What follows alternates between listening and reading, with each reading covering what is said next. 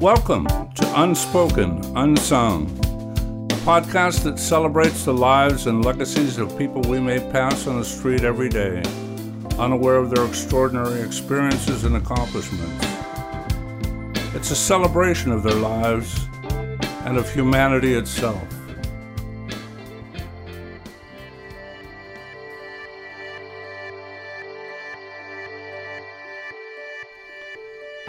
In conversations with people in my life who have significant military experience, on the subject of the influence various military ranks wield, one rank has been described in raw terms.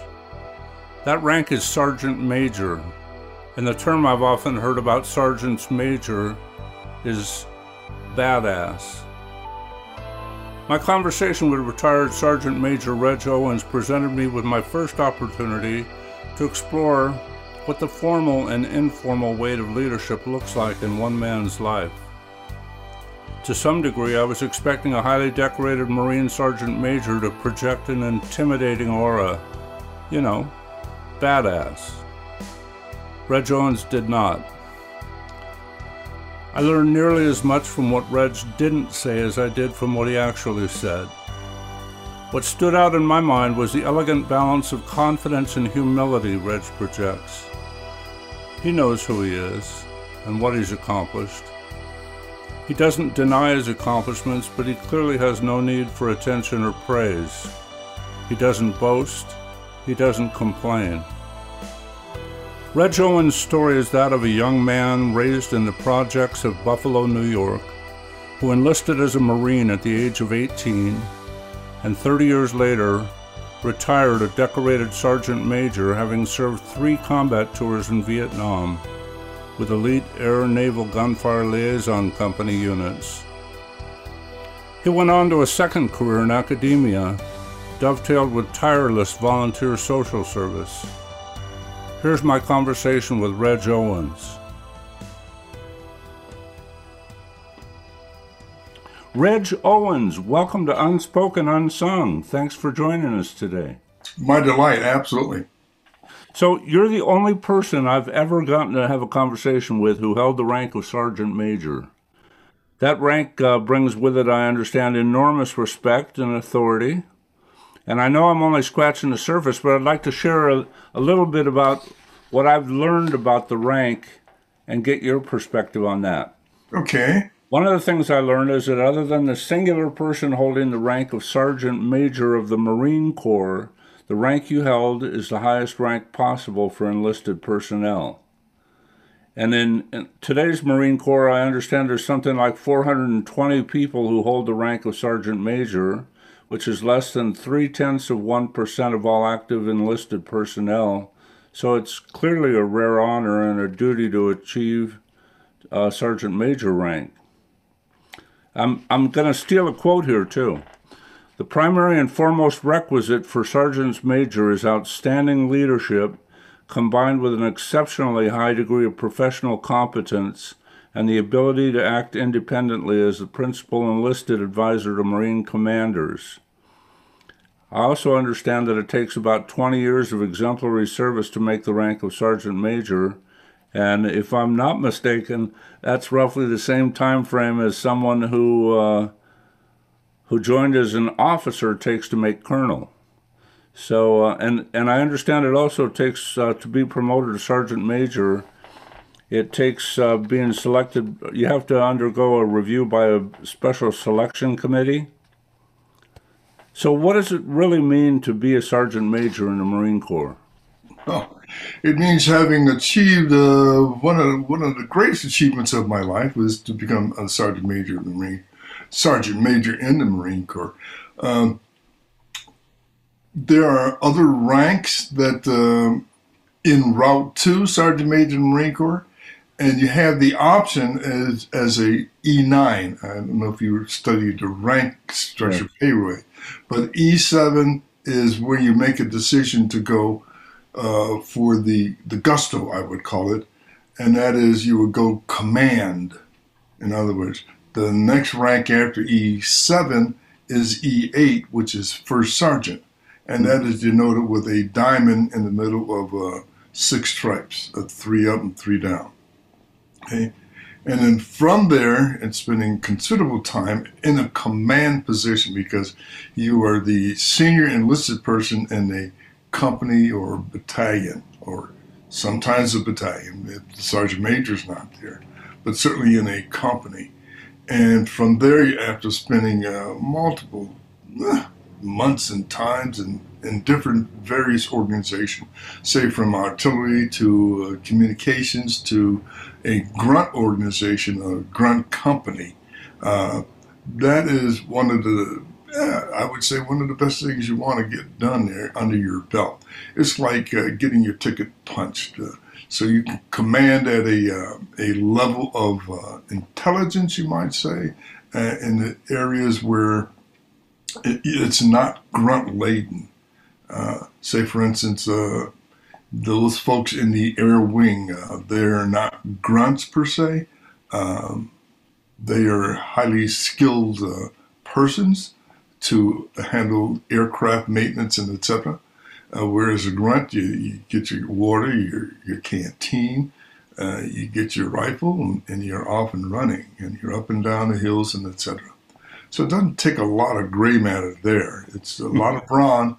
Uh, you have to know tactics, how to to move, uh, sometimes silently, sometimes uh, in mass, etc., to the objective and that's on a company level, and you're amassed on a, a battalion level, which you'll have more companies in the assault, you might say.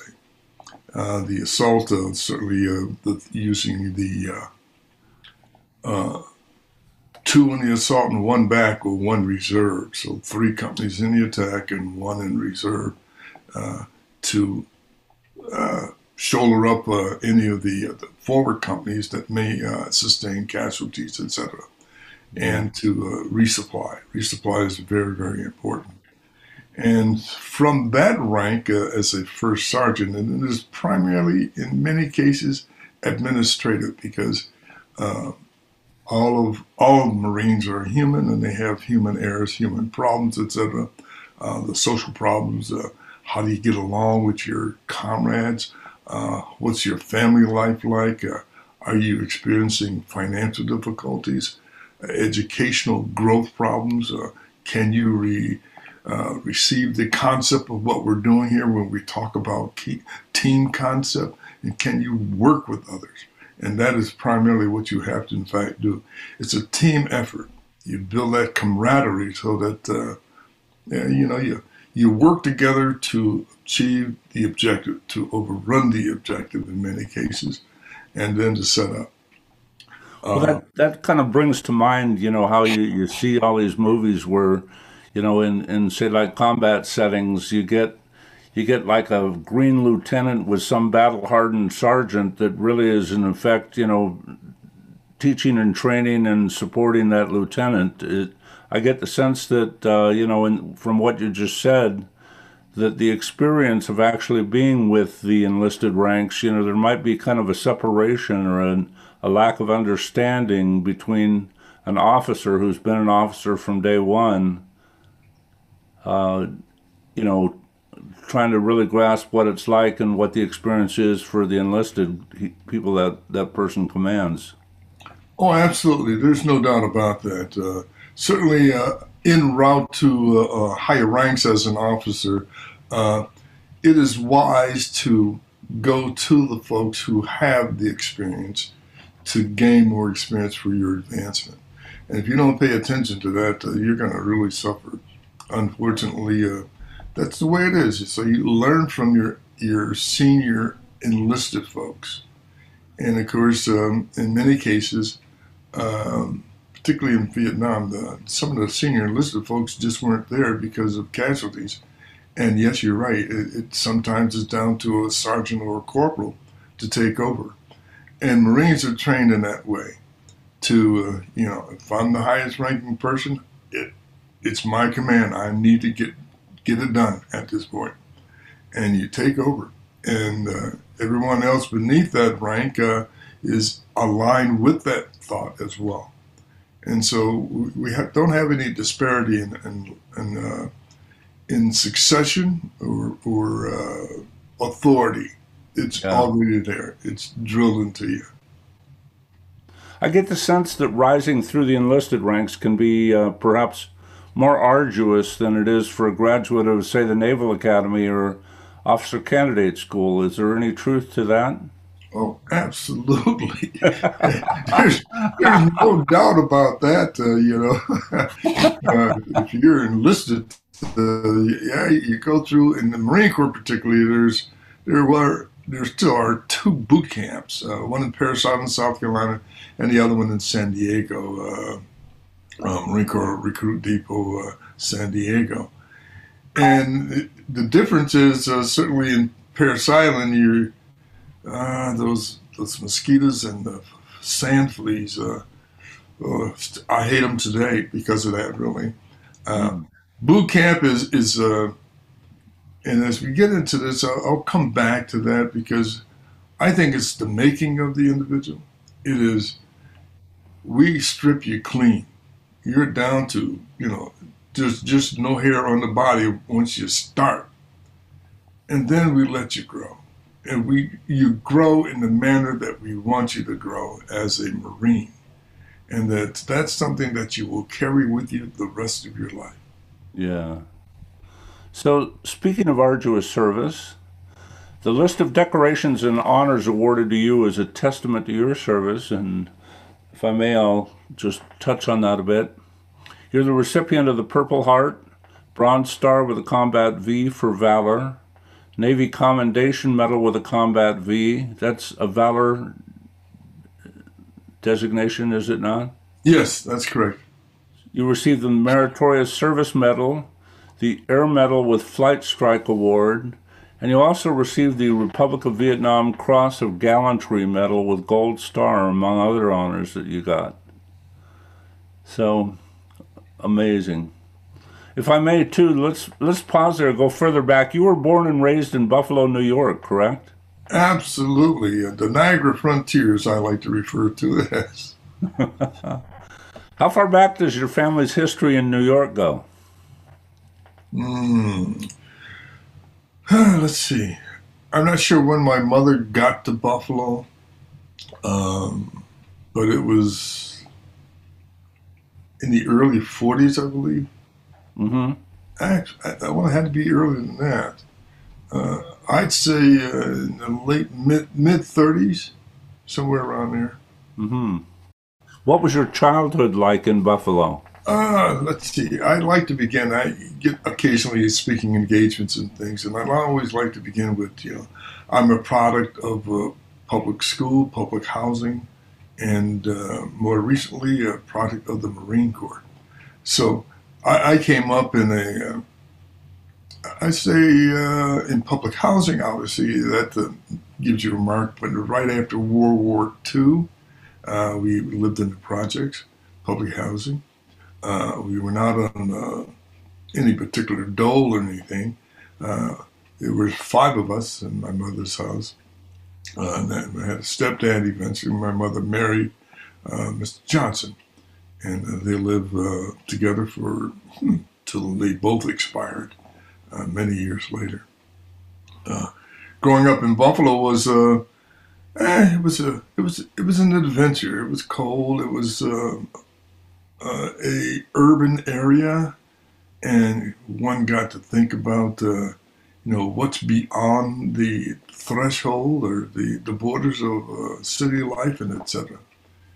And uh, I got an opportunity to do that, and I always thought to do that too, to uh, travel the world to see what was beyond uh, the confines of uh, my environment. And uh, that was uh, pretty much spurred by what I was able to view on TV, as was written in many cases. I was an ardent student um, and did a lot of reading. And I said, God, there's got to be something beyond where I'm at right now, and I want to see it. And that kind of prompted my uh, going into the Marine Corps. Uh, of course, that was laced with some decisions that were not mine, but uh, certainly uh, of the environment and the uh, the job market. Uh, when I graduated from high school, there simply were no jobs to, to get, certainly at uh, my young age. So you were 18 when you first enlisted? Absolutely, yeah, just about 18. So, and your motivation had to do with that job market mostly? It was indeed. Uh, I couldn't find a job. I, I was uh, enrolled in a, a, school of some type, um, you know, right after high school. Tried it, uh, uh, it. I was a pretty good art student, so I went to this art place. But I didn't have enough capital to carry on, and so uh, after a couple of days of uh, job hunting, which I went to do on a daily basis, into the the peripheral of Buffalo in the suburbs where they had the steel plants, the uh, the grain milleries, and etc. And uh, went from door to door asking, uh, "Hey, you want to hire me?" you know, and I complete applications, and they tell me, "Go out that door," and that door led to a bus stop. Nobody's going to hire me. So a friend of mine, uh, he and I both had. Uh, I, I tell you, graduating from high school in itself was an achievement. Uh, my best friend and I, we were so glad, and just going back to grade school, we were so glad to get out of grade school that we had we had class ring made. Wow. You, you can get that. I mean, I, we had a little hustling jobs and things like that. But we were so proud just to get out of grade school that we had a grade school ring made. You know. Wow. Yeah, public school 31 and uh, God, uh, he he's passed on now, but uh, he and I both had that ring, and it just meant so much to us just to achieve that level of education. Uh, and of course, the the next step was always to uh, go to high school, which was touted uh, to and from as I was coming home from my graduate grade school graduation, eighth grade. Uh, all the neighbors would lined up along the route uh, home from school, and they were saying, "You got to get that high school education now, Reg." He says, "You got to keep going, keep going." Oh, that's so good. Well, and I, I, kind of surmised at that point, he said, from the point of where I, I first got that message of continued education to the point where I got back home and I just put it all together. And I said, hmm, you know, that's coming from my parents and my grandparents And a study volume, get your education, at least finish high school, you know, mm. finish high school. It says, now, these folks didn't even know my, my mother or my grandmother. And they said it, and so their message, the commonality of the message in itself, to me it just rang true. I guess with all these old folks who don't even know and they have the same message, there's got to be something in it. And mm. that moved me on into high school. Absolutely. So, was it your intention to make the Marine Corps a full, like a life's career? Heck no. I have a feeling. No, in fact, uh, as my failed attempt to get a job, uh, Paul Macklem, where he and I were classmates, and we we uh, we haunted the suburbs uh, for jobs, and we would get up every morning and uh, pack a sad peanut butter jelly sandwich and uh, and we would put on our tie and short sleeve white shirt and, and we go out and present ourselves to possible employers. And each time the answer was no.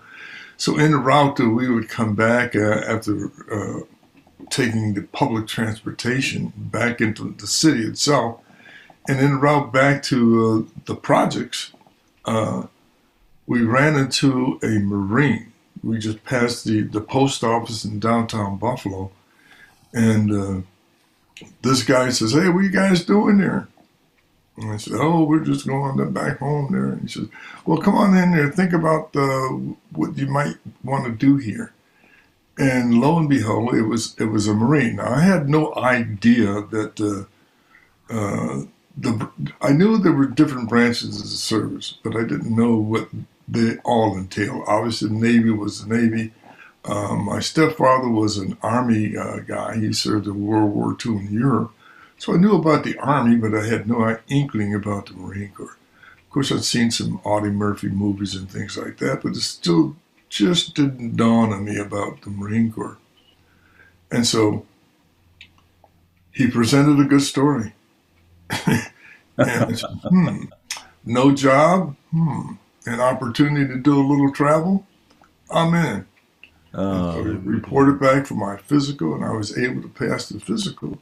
Which I got to tell you, uh, most a lot of folks are not able to get into the service uh, simply because they're not physically fit to, in fact, do so. Well, actually, you're talking to one of those. I, I took my draft physical at the height of the Vietnam War and I failed it. yeah, Bad hearing. yeah, bad hearing, and you can be eliminated for a number of reasons. Uh, and they they all don't say you're a bad person. Just simply says, well, we want someone who's a little fitter. Now, had uh, things gone really bad, uh, you'd have probably been drafted anyway, with or without your impediment. Well, I was—I took my physical in uh, at Fort DeRussy in Hawaii, and a friend of mine took his in L.A. He was completely deaf in one ear, and he ended up being a gunner on a dust-off chopper. Yep. you see what I'm saying? Yeah. Yeah, Depends on uh, what the recruiters sometimes. I won't say they're unscrupulous or anything, but they do have a quota to make, and uh, and sometimes they overlook some of the uh, things which might eliminate you. But no, nevertheless, uh, uh, you got to be pretty fit to come into to begin with, because the training as you, you eventually reach boot camp. Oh, that was a trip to uh, from Buffalo to South Carolina. Oh, cultural shock, cultural shock, totally. Yeah. Uh, but, but getting there and then surviving boot camp of the arduous training that you go through there, as I said, you're stripped down and just just shaved and cleaned, and you just start all over again as a human. And uh, the DIs will whip you into shape so that you do become that instrument that they want you to be. So, what were your first impressions and thoughts when you took that oath and entered boot camp? I had no inkling of. Uh, I knew. Get this. This is really something. I, I didn't know that it was going to be such arduous and physical, demanding training. I simply didn't know.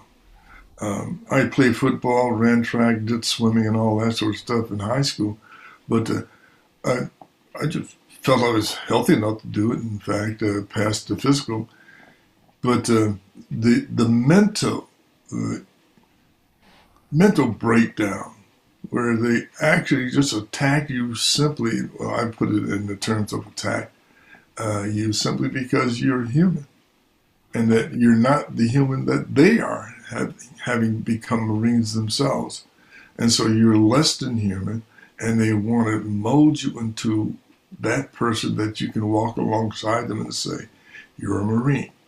I like to describe it. It's one of the longest job interviews that you're going to ever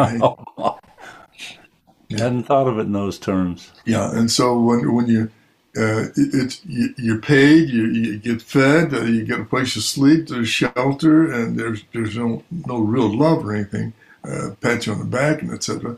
But uh, it requires you to be at full attention and, and to absorb as much as you possibly can, both both mentally and physically, and uh, put your brain to work as well. And so once you you uh, graduate, you are then called Marine. Up until that point, you're not a Marine, you're a recruit. Again, it is a long job interview, a tough one. The period uh, in which you joined the Marines, really in the decade that followed, were times of social upheaval. How was that upheaval felt in the U.S. Marines back then? Well, the Marine Corps likes to say that uh, we're all one color, um, uh, green, and um, it, it's not true per se. Uh, uh, there's a little joke you says, says we're all green Marines. That's what the DI or one of the senior enlisted persons would say. We're all green. There's no color in the Marine Corps. We're all green. And so, by the way, you just you dark green Marines go over there, you know. so yeah, it was there. In fact, um, in retrospect, and having looked at that period of social upheaval, which uh, still plagues us today, unfortunately, uh, there's some gains and etc.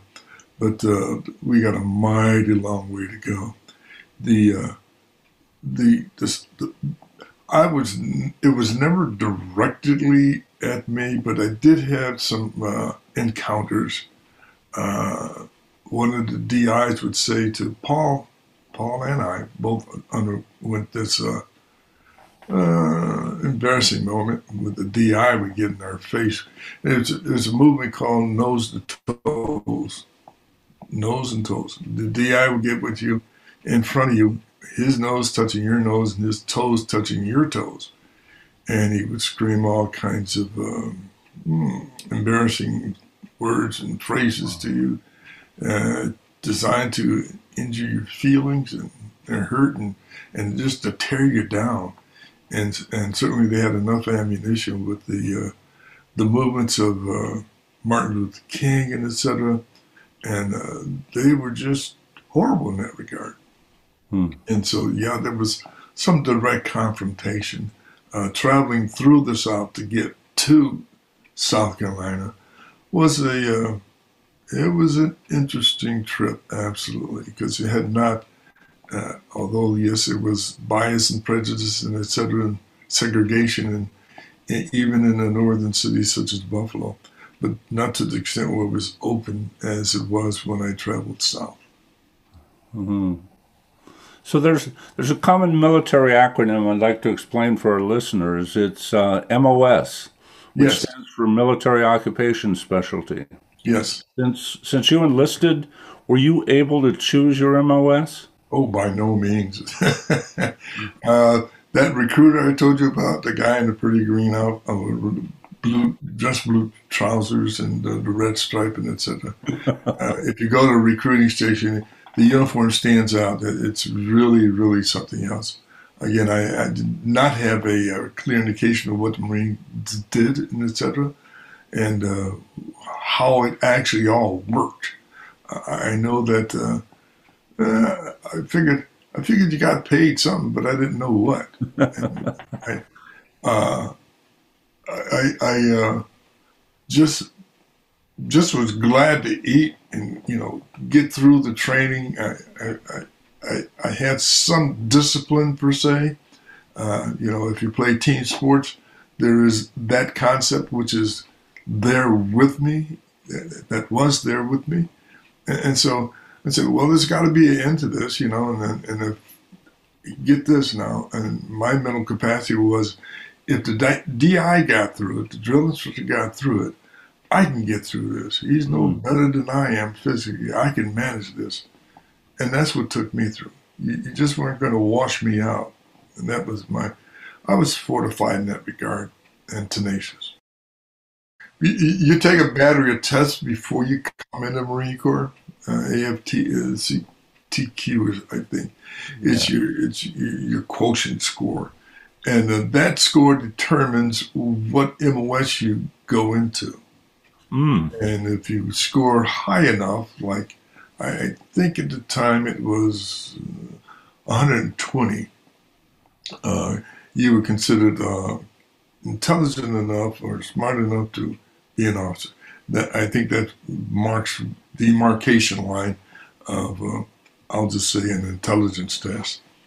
And at that one, uh, if it's 120, then they will, you get through boot camp, they will eventually send you over, try to get you go over to become an officer. Uh, I didn't meet that mark at the time. I was like 117 or something like that. But uh, it was all right. I didn't, I didn't, at that point, it didn't matter much to me. And this was after a while kind of fun for me uh, because I was able to do the all of the physical required things and uh, with fun. I, I, got to enjoy boot camp, believe it or not, you know, after a while, because I could do the things that were required and I did them with relish. Now, the MOS now, again, the, the, you're, you're, tested. And so um, they they will ask you as a huh, I'd like to say as a courtesy, and they're you know, yeah, you can ask all you want, but guess what?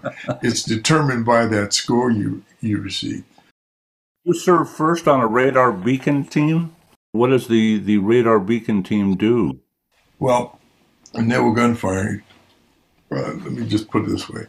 Uh, my job was to deliver fire from naval vessels onto the enemy targets, targets found by uh, uh, targets of opportunity or uh, or targets that have been designated as um, mm, um, a, a, uh, a, detriment to the advancement of the troops.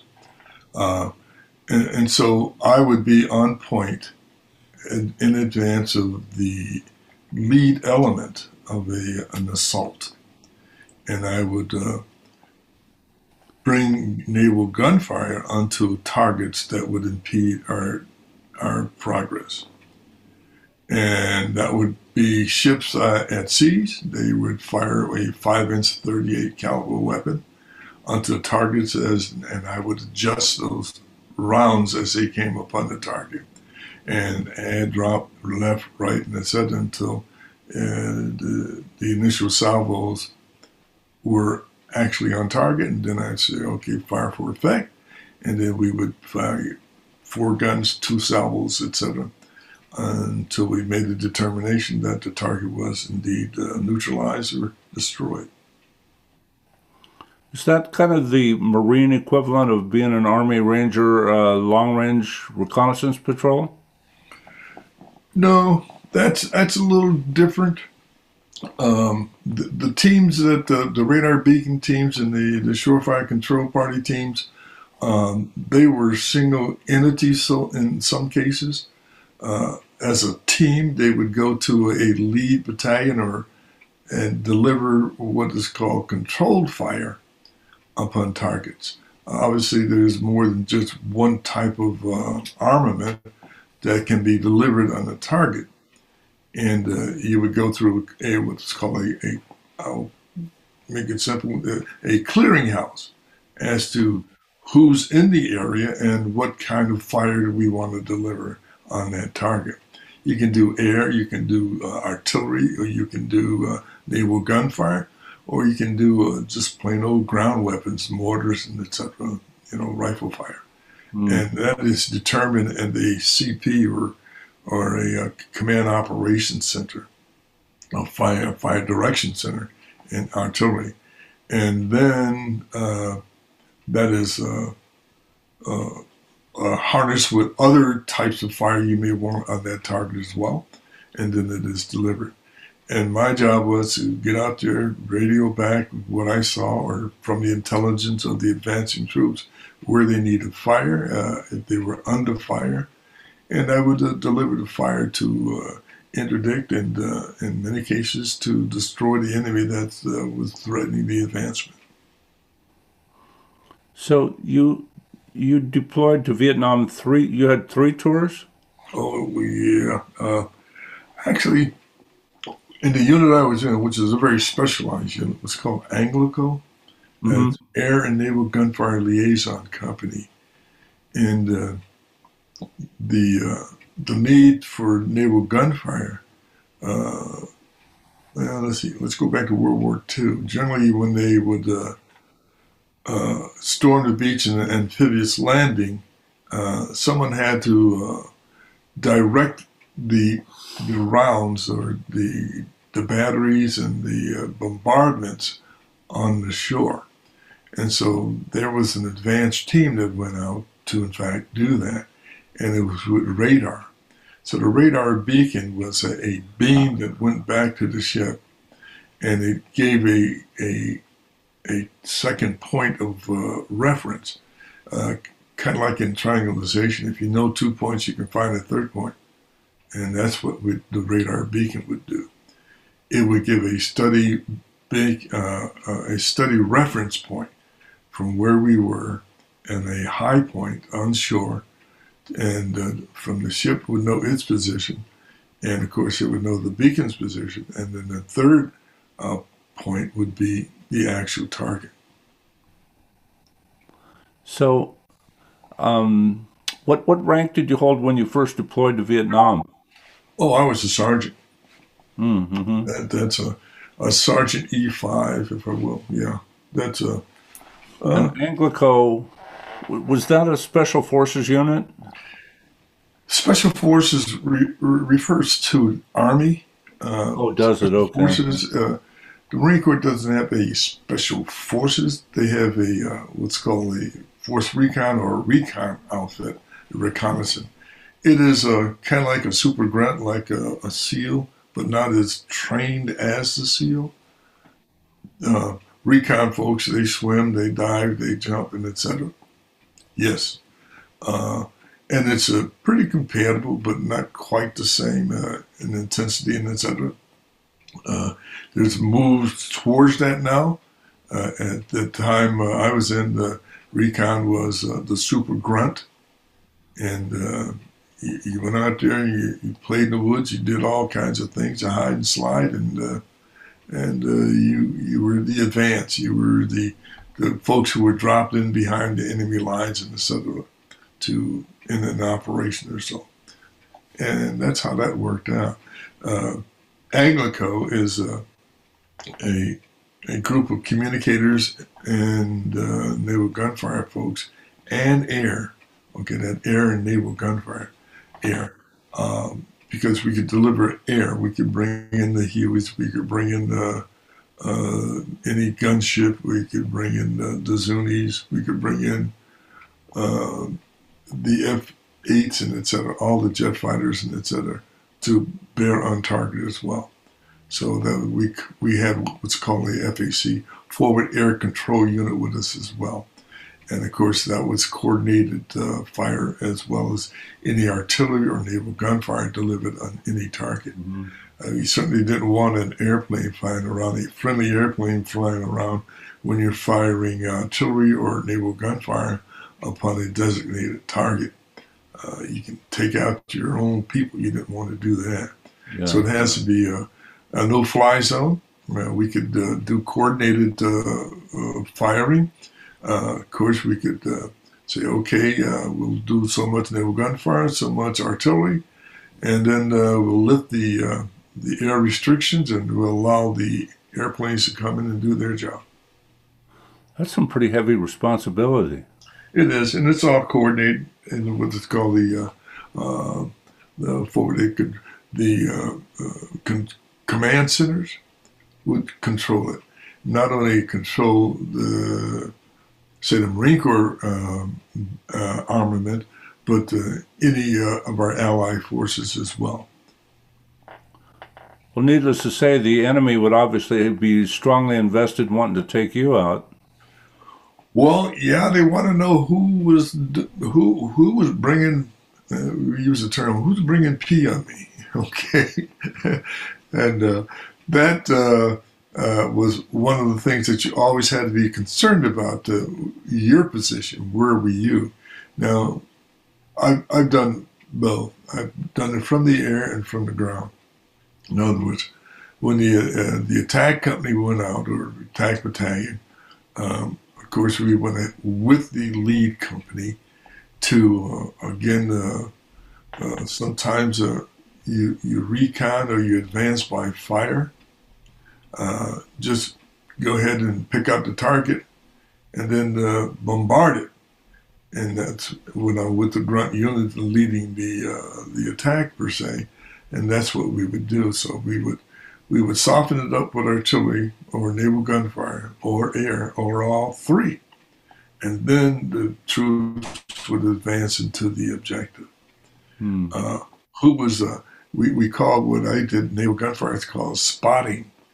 Uh, we would spot uh, rounds, and uh, the FAC would, of course, uh, just bring it on target as well artillery. Now, artillery was called forward, the the FOing, forward observer, period. And from the air, it was an air observer. And I've been in all of those positions. Now, when you were with Anglico, didn't some of Anglico's work take place from spotter planes as well? Well, that's correct. Yes, what I'm saying. The FO, uh, your oh, okay. observers. So you would fly uh, in the uh, what's called a tactical uh, area of operation and you would look for targets of opportunity or the intelligence that you did have once you went up. You would uh, go take a look see at and see if it's worthy of a, a continued bombardment or if it's neutralized or, or any activity or targets of opportunity, certainly. So obviously that's where you earned the Air Medal with the Flight Strike Award. Yes. Yeah. Now, there had to be both blessings and curses to either air or ground operations, I would assume, like, you know, in terms of your own personal well being. Mm-hmm. Yeah. What, what, what would those be? Did you Well- have a preference for being in the air? I'm, I'm sorry, what was it? Did you have a preference for op- for missions in the air? A preference for missions? In other words, being on the ground or, or in the air, I would assume, you know, that Well, uh, I don't know how to quite answer that, but uh, there is. that's obviously a, a civilian question there. What's your choice of poison? That's what you're asking. that's that's exactly what. Uh, there's vulnerabilities in, in each one of them. Uh, some even more pronounced. Of course, if you're on the ground, you, you can only run so fast. Uh, if you fall from the air, you you can fall much faster. Believe you me. And so uh, the type of aircraft is without armament per se. Uh, there's you know the skin of the aircraft is about as fragile as your skin. Wow. Uh, it just isn't a lot of skin there, and you can if you come down and take a look see and you, you the, again that uh, vulnerability is there but you, you had indeed to make a, an assessment of did you do any damage to the target? And how in fact would you make that determination? Well you have to get a little closer. And that, that means you got to come down you know and so i had good pilots and they were they were courageous, and uh, they too were one, anxious to see uh, what happened to the target after the delivery of fire. And uh, we had to make the assessment so that, yeah, uh, it would go back to headquarters and it would go into the computer mix and et cetera, so we can make a determination as to shall we continue to march on this or can we bypass this or is this uh, safe grounds to send a battalion through? Can we indeed hold this? And all kinds of determination are made. But uh, our job was just get out there and uh, put some uh, rounds on the target, really.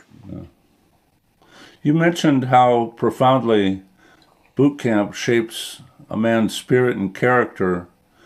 I, um, the, it's often said combat likewise does the same thing. What's what's your perspective on that? Oh, absolutely. Let me just give you a uh, an example of that. Uh, last time I was in Vietnam in 1972, uh, I was uh, running a TLC and uh, I was doing uh, air operations as well, in which I uh, would fly missions, air observing missions. And um, I had a friend of mine who left Hawaii. We left Hawaii together in 65 with Anglico and uh, we married up again uh, in Vietnam in '72. Now, Vietnam is three. Uh, there are four core areas of Vietnam, and uh, he was flying in a, in a northern core area, as I was flying in one to an adjacent, what they call, tactical area of operation. And so, we would, he would fly one area, and I would fly another area. It, it's kind of like uh, you know, birds have a uh, a designated territory that they circle uh, um, birds of prey. Okay, and, so you just don't overlap into that either. Plus, other operations are going on, other ground operations, but uh, you're assigned to this one area. Uh, he was fired. His name Bill Thomas. He was uh, fired upon and uh, and hit, and he and the pilot went down and he was subsequently uh, captured. Uh, I was flying in the TOR adjacent to his, and we received some flak from the ground, but not to the point where it destroyed the aircraft. But we went on in, and uh, it wasn't much later until I found out that uh, he was captured, and uh, uh, I, I didn't know. I knew he was captured, and then I left Vietnam come back to the States in 72. And I was in, uh, I had made first sergeant. I was a gunny at the time in Vietnam, and I made first sergeant. Uh, that's where you have to make the determination. Do you go to become a first sergeant, command, or do you stay uh, and become a master sergeant and stay with the unit? Well, I chose to go at first sergeant because I would have all the companies, all of the commands under me. And so as you move up in the ranks of sergeant major, that is multiplied as well. If you remain a master sergeant, master gunnery sergeant, uh, you don't have a command of the, of the, number of troops that I would have uh, as a first sergeant or a sergeant major. So I went for the gusto. I went for the big one. So uh, I came back and uh, I made the first sergeant. And at that time, my MOS of um, uh, naval gunfire is revoked at that point. You become a first sergeant, period, straight away, and you're given a billet as a first sergeant. So subsequently, I was not returned to Vietnam, but I took over an artillery unit in uh, Camp Pendleton up in Los Pulgas. And uh, uh, I was at my desk one day in the capacity of a the battery first sergeant, and the regimental commander comes in, which is a full bird colonel, and that's not normal uh, directions. The, the, the, the regimental CO just simply does not come down to the battery. And with him were two guys in suits. And hmm, I said, hmm, oh, Colonel. Uh, and he said, Reg. And he and I had known each other from Vietnam and, and lower ranks. And we kind of like came up together. So we had we had more than a fancy. Uh, uh, we knew each other, but we certainly retained our respect and etc. But he came and said, "Hey, Reggie's general want to talk to you. I think you need to go with him." And I'm saying, "Whoa, I need to go with these guys. Who are they?" He said, "Well, go with them." I says, "Okay, Colonel, you say so." So we left the Pulgas area. I don't know if you're familiar with the base. There's an area called Pulgas, Las Pulgas. That's where the artillery is. To the Naval Hospital, several miles away. Uh, and en route, I, I, kept prodding and asking, where are we going? What are we going to do? And etc. And uh, in the back of my mind, I'm thinking, what did I do so wrong that these guys, who just my old New York training came in. You know, these guys are in suits. They're, they're police. There's law enforcement. There's just no other way around that. And lo and behold, they take us to the hospital. And I noticed that the uh, the gates to the hospital, which are normally manned by uh, naval personnel, naval hospital, was manned by Army MPs. What the heck is going on here? And this was uh, uh, carried on as it went further into the, the territory of the Naval Hospital. And we get to the, the front steps and we go in and uh, we go through multiple doors and it's and finally through swinging doors, there's Bill Thomas. Bill Thomas, who was a POW, was there. And he and I uh, of course, being friends from a long time ago, uh, we just kind of hugged and kissed, and and then we sat down and chatted and drank a case of Budweiser. But uh, it was uh, quite the uh, the reunion, you might say. As it turned out, all POWs uh, from Vietnam after the uh, the truce came back, and all POWs, regardless of service, they were uh, let's see, uh, what's a good term here for you guys? Uh, th- they had to undergo uh, hospitalization, obviously for medical uh, evaluations, and then uh, they had to be drained of any intelligence that they may have had. And so I won't say it's an interrogation, but they want to get as much intelligence as they possibly can from you and he was there for both those reasons uh, for the health reasons and for the uh, intelligence that he may share with that task in mind he was there and he, he didn't know anyone at camp pendleton except me. And uh, that's where the colonel came in these two guys in the in the coats in the suits came in. They delivered me to thomas. And we had a real great chat. And one of the things I asked Thomas, because I had expected him to be emaciated and uh, scurvy ridden and skin and bones and, you know, uh, blotchy complexion and etc. But he was like I saw him uh, two days ago. How did you maintain this? And he said, Well, he said, Reg, I ate everything they gave me and I did push ups. And, you know, I was segregated from everyone. Uh, all prisoners are uh, segregated. Uh, they don't want you talking to each other, they don't want you to come to each other. And so he says, That's all I could do. And he says, I reverted back to my boot camp training. And he said, with that mentality, I was able to take being a POW. And as I said earlier before, being a POW or going through boot camp is certainly one thing that uh, instills in you uh, that uh, there's a toughness in you. There's a there's a backbone in you that that that you can call upon. That you can survive the worst of training. Boot camp is simply uh, preparations for uh, being being a POW. What are you going to do if you're a POW? That's the worst thing you can possibly happen to a soldier. Now, I don't care what branch of the service you're in, but what we do is we soldier for the United States. So being captured is one thing you certainly don't want to do. And being that vulnerable and having been captured, how do you manage to survive that? And he said he reached back into the recesses of his mind to boot camp. And he says, if you can get through boot camp, you can get through this. And that's what it is.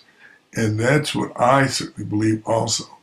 That mentality and that training up until that point in my life, I had never had any challenges like that, nor subsequent to that time.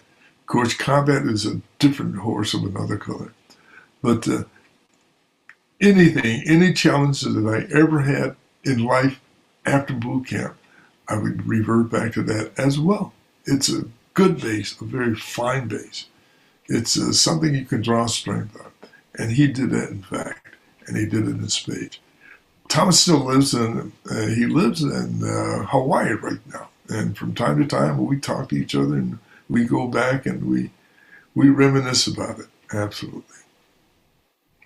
Do you think that that same kind of strength has an impact on the incidence of PTSD among vets? Yeah, I, I, PTSD. You know, I, one of my disabilities is PTSD as well.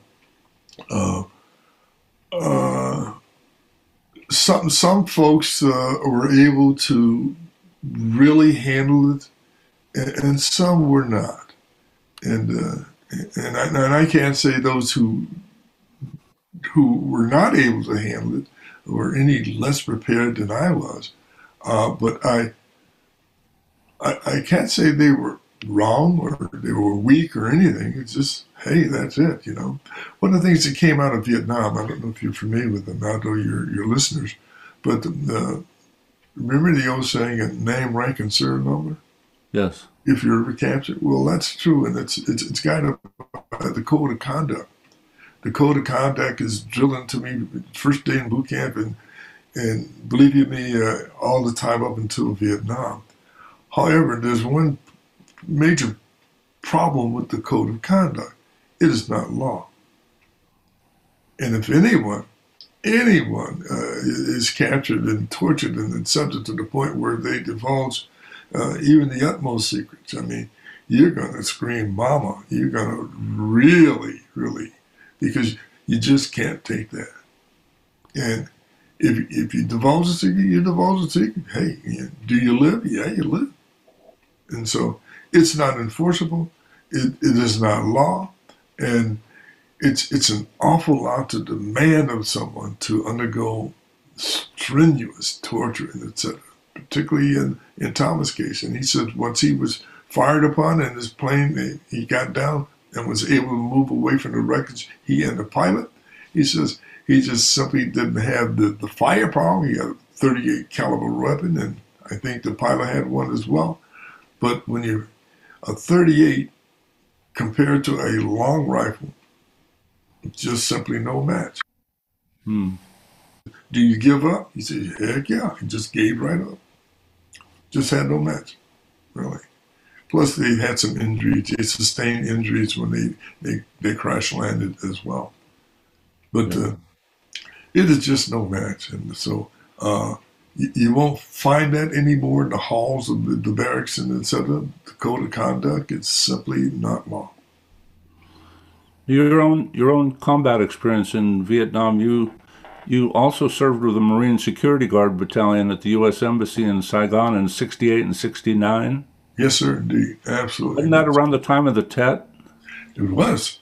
It was, in fact, uh, the Tet Offensive. That had to be some tense time right there. It was intense, absolutely, so intense, in fact, that, uh, and I don't think I'm revealing any secrets here, uh, that uh, we, we had a, uh, a grunt company on the, on the peripheral and the border.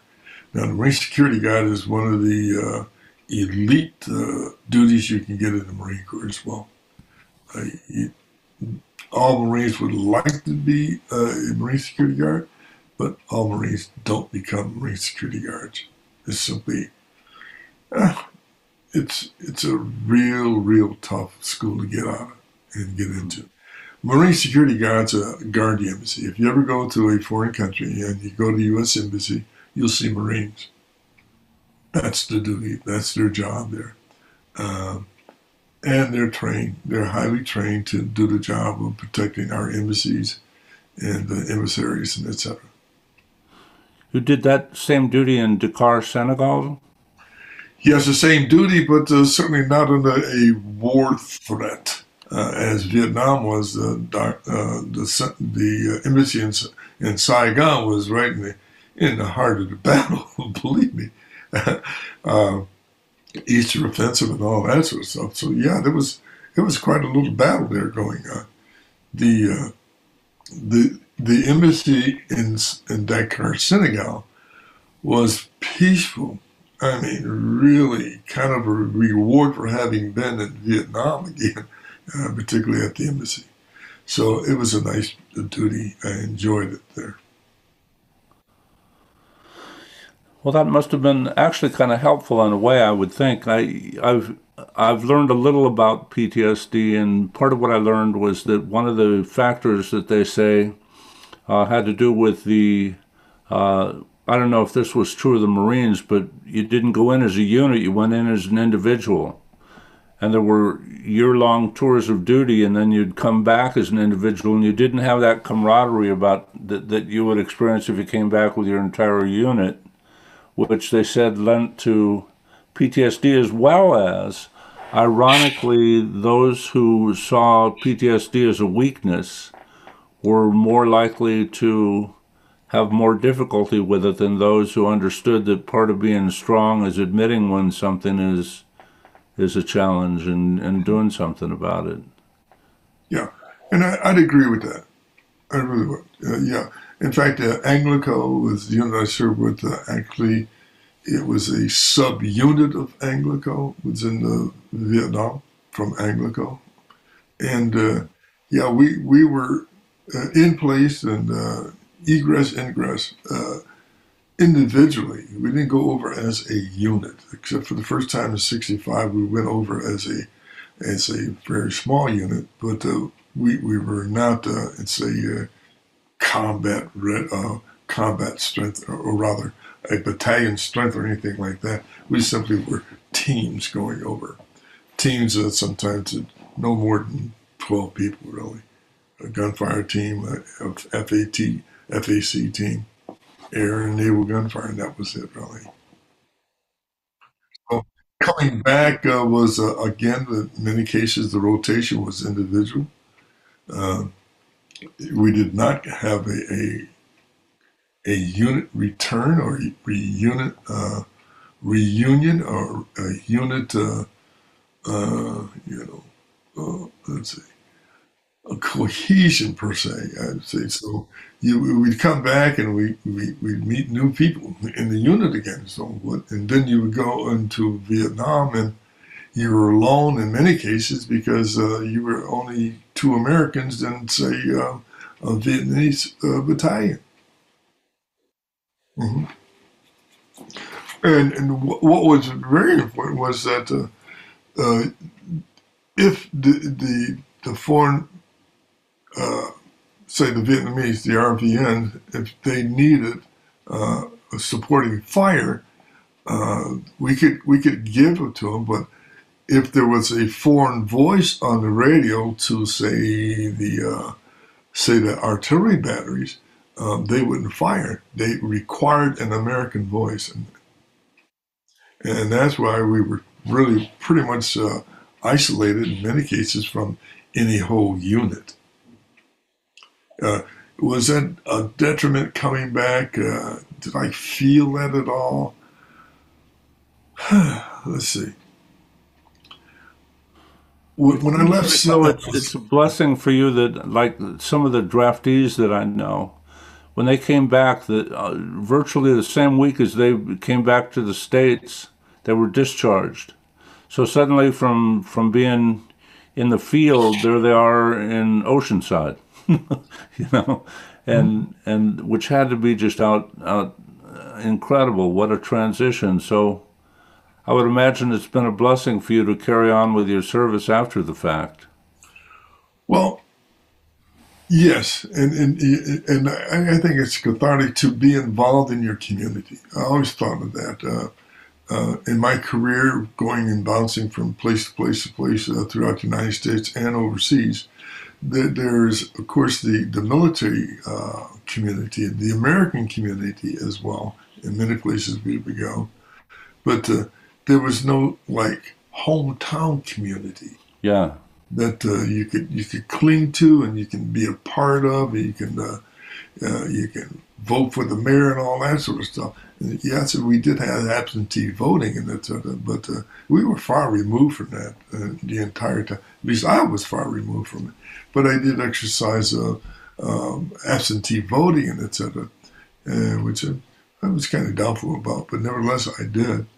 Mm. Uh, so when I retired, subsequently retired from the Marine Corps after 30 years, and I landed in Oceanside, I said, hmm, what is it I can do to give back? And, you know, I, I loved the idea of being in community. And I also had these, these characteristics, I had these talents and etc. I uh, was good with people.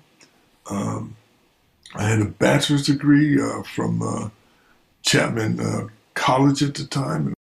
And I finished up uh, with a, a degree in uh, clinical and community psychology from Chapman College, now Chapman University. And I said, so I'd like to put all this together. You know, I'm a good teacher, I'm a good listener, and the whole shot. And so with that, I launched into becoming involved in the community in Oceanside and um, in North San Diego County, period, giving back.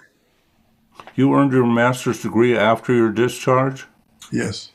Yeah. Mm-hmm. So I was, because I was trying to imagine in the course of your life. I mean, I've had the pleasure of meeting your wife, Wilma, and I was wondering somewhere in the middle of all that you were doing, how you managed to capture the heart of this lady and start a family. it was like, how well, in the world did you manage that? It was subsequent to my discharge. Absolutely. Uh, I, this is something that uh, let's see. I was married twice in the Marine Corps when in my career, and uh, I had uh, I like to say I had three tours of Vietnam and three tours of marriage. You know, and and what was my third wife? Uh, we met after the Marine Corps. She was a major in the Marine Corps, and uh, she had been discharged by the, when I met her, and she had a child, Jessica, who was three years old at that time and uh, we met, and uh, the, the, magic happened, and we married, and then we had a son ourselves, uh, who is I think 31 now. Oh, she is quite a lady. Yeah, she's, she's quite the hero. Absolutely. She, I better be correct about that. She is the shero. So, was your choice of psychology as your field of study um, was that more an outgrowth of your experience in leadership or your experience in that that quality of molding souls or whatever spirit through such things as you know your experience in boot camp and and combat, those sorts of things about what they taught you about mental strength? By all means, I, I was I was very uh, motivated to advance my education. Uh, one was uh, in pursuit of uh, the next rank.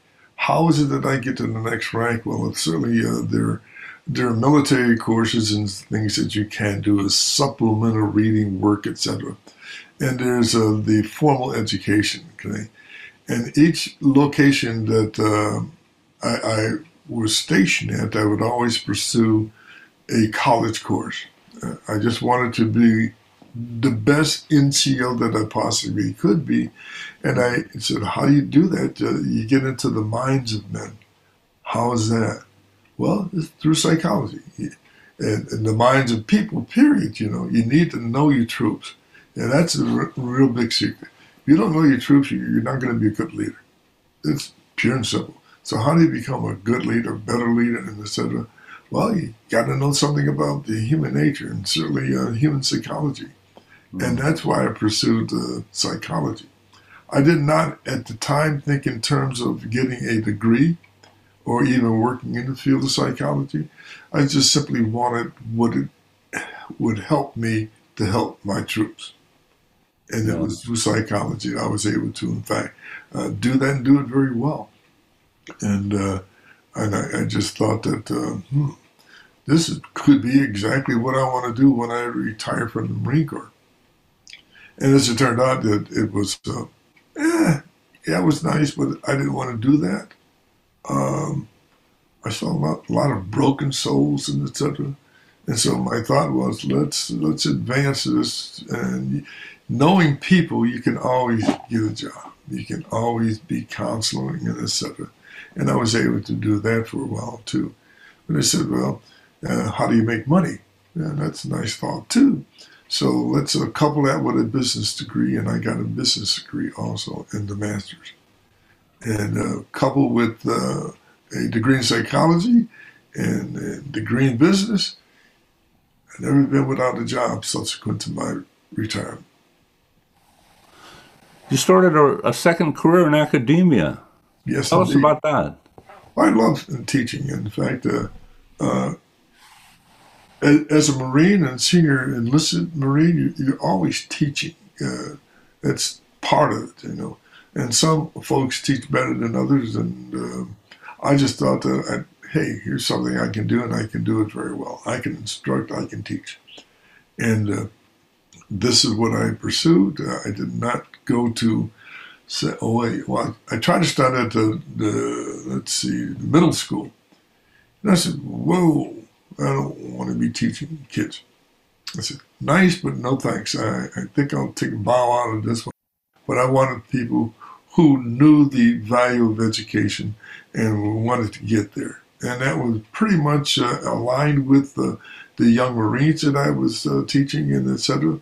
And uh, guiding uh, from their, their time of discharge and through a program called uh, Project Transition. I taught that for a long time as a uh, as an individual contractor to the base transition, where you teach Marines who are within a 90 day period of exiting the Marine Corps how to transition in, and take uh, their skills and, etc., and transfer them into a civilian life, and what would be the expectations once you became a civilian. And, and so it doesn't come to you as a shock. You don't know how to do things uh, as a civilian. And believe you me, uh, once you, you, you're taught to do what I say do, and etc. And you don't have the uh, the wherewithal to think for yourself, which is required of you once you get out into the what I call the USS outside. Uh, you got to be able to advance yourself and know how to get there. And etc. You know, you got to know how to write a check. And I think there's money in there because you got blank checks in your checkbook. Yeah, and so living skills, believe you me or not, you know, uh, the the Marine, the uh, the individual in Marine Corps is taught to advance and do what I say when I say as fast as you can, and without saying asking why. Uh, that's not the case becoming a civilian. You have to ask why. You have to know how to do it. You have to know how to make a living. You have to uh, be able to uh, uh, manage your money. You have to be able to manage people, not as Marines who will blindly do what you say, but hey, how is it that I can get this person to do what I need to get done so we can have a better time at this? Mm. That's what you have to be able to do. And once you transition, or you don't get any training on how to make that transition, it's going to be tough and you're going to have problems. Absolutely. Wow. Well, I think we'd probably need a second episode. Speaking of your your desire to give back to the community, but we'd need a second episode to cover the amazing list of community service work you've done and the honors you've received. Mm-hmm. I would like to focus on just a few, if I may. Go right ahead. You served four times as the president of the African American Advisory Board for Cal State University San Marcos.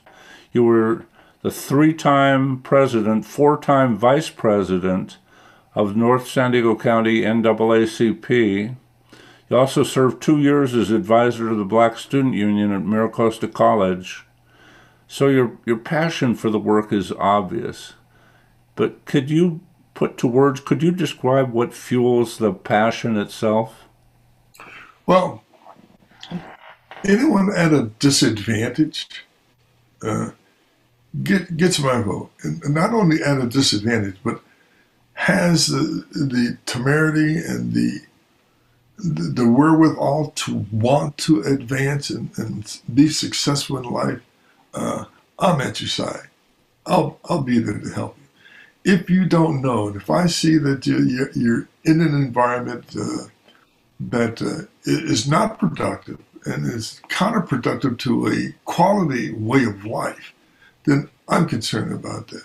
Certainly, minorities, many black and browns and yellows and etc., are at a disadvantage, and they have been for the beginning since 1619, really, uh, a total disadvantage.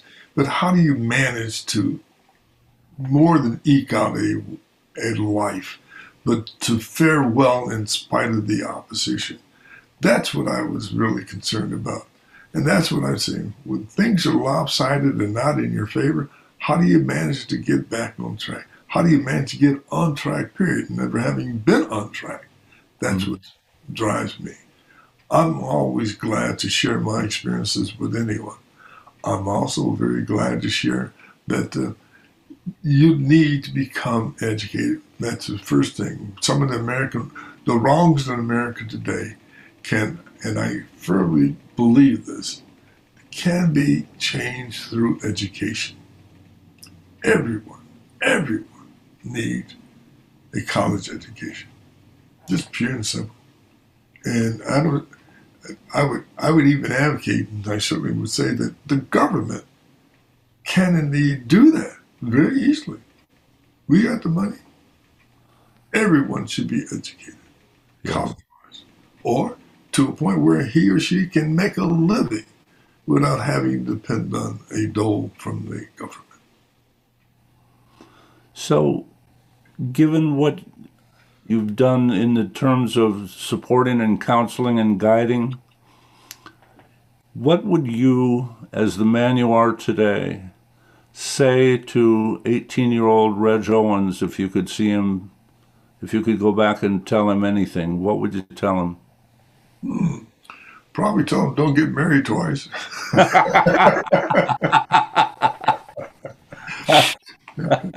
uh, uh, but I, I, think that uh, even at that, uh, those, uh, well, it wasn't pleasant in many cases, but even that, uh, those excursions, uh, helped to make me the person that I am today, really. Yeah. Uh, I, w- I would look at uh, hopefully being uh, encouraged by folks like me uh, when I was 18.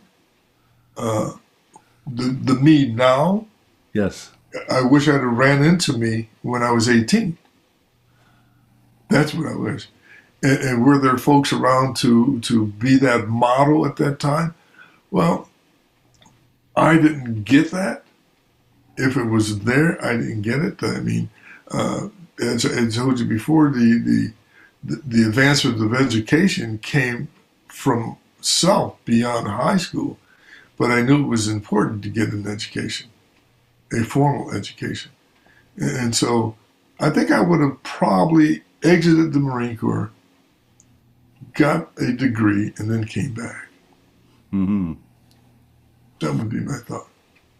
Have your children expressed interest in talking about your military experience? Do my children talk to me? Yeah, in, in other words, like my mom was a Navy nurse. She was an officer and, and a prisoner of war in the Philippines in World War II. But she almost never talked to us, her children, about her experiences other than just, you know, touch, barely scratching the surface of it. But in her years later, she began to write about it a little bit, and two other people have written books that one of which is about her. And it's been an amazing experience for we, her children, to find out what she went through. It for me personally, it's given me just a huge insight into what made her the woman she was, the woman that I knew growing up. And it also gave me a sense of legacy and a sense of pride to be her son. Uh, so I was kind of wondering if you've had those kinds of conversations with your children. No. I, I've not said and uh, digressed or talked at length. Uh, this this talk is probably the most I've ever done, really. Uh, I am a, let me just put this way. I know they know my passion and that uh, right now I'm the president of an organization called the Anglico Association. And I've headed that up for a number of years. And it's uh, former uh, Marines who were in naval gunfire, Anglico. And uh, we meet every two years. And uh, they know my passion for that. Uh, those are the guys I can really talk to. Uh, Bill Thomas was one of the guys. In fact, I took over the presidency from Bill Thomas. Wow. And, and so uh, we're planning for the reunion in October this year in San Diego. And so it, it's it's always good to come back and, and, and talk to the, the guys who were, let's see, a partner in the, the, the episode of the Marine Corps that we shared together. hmm Well, this interview is going to be our April episode, which seems pretty appropriate because if I've got it right, your birthday is in April, is it not? 7 April. Oh, well, I want to wish you a happy birthday right here, right now. Well, thank you so much. Yeah. Well, it's really been one of the great honors and pleasures I've had in a long, long time to spend this time with you. And I want to thank you for your time. I want to thank you for your sacrifices. I want to thank you for your accomplishments and service to our country and the community. And and even though it's unintentional, I want to thank you for letting us celebrate your life in this, the month of your birth. Thank you so much, Reg. Well, thank you. I appreciate the opportunity and time to share. Absolutely.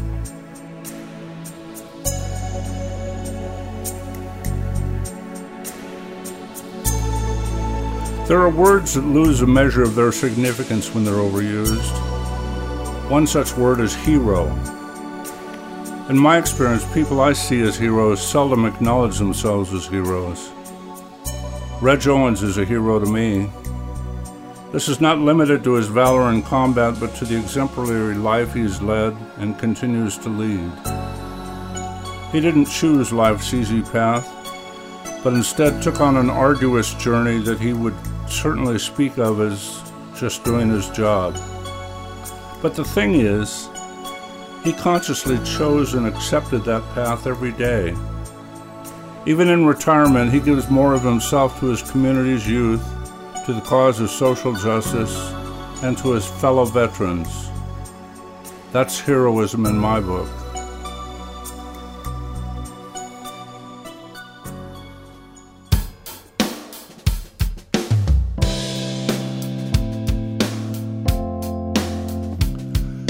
If you enjoyed this episode of Unspoken Unsung, please subscribe, rate, and review our podcast wherever you find the podcasts you enjoy. You'll find us on Apple Podcasts, on Stitcher, and our home website, conversayer.net. That's C O N V E R S A Y E R dot net.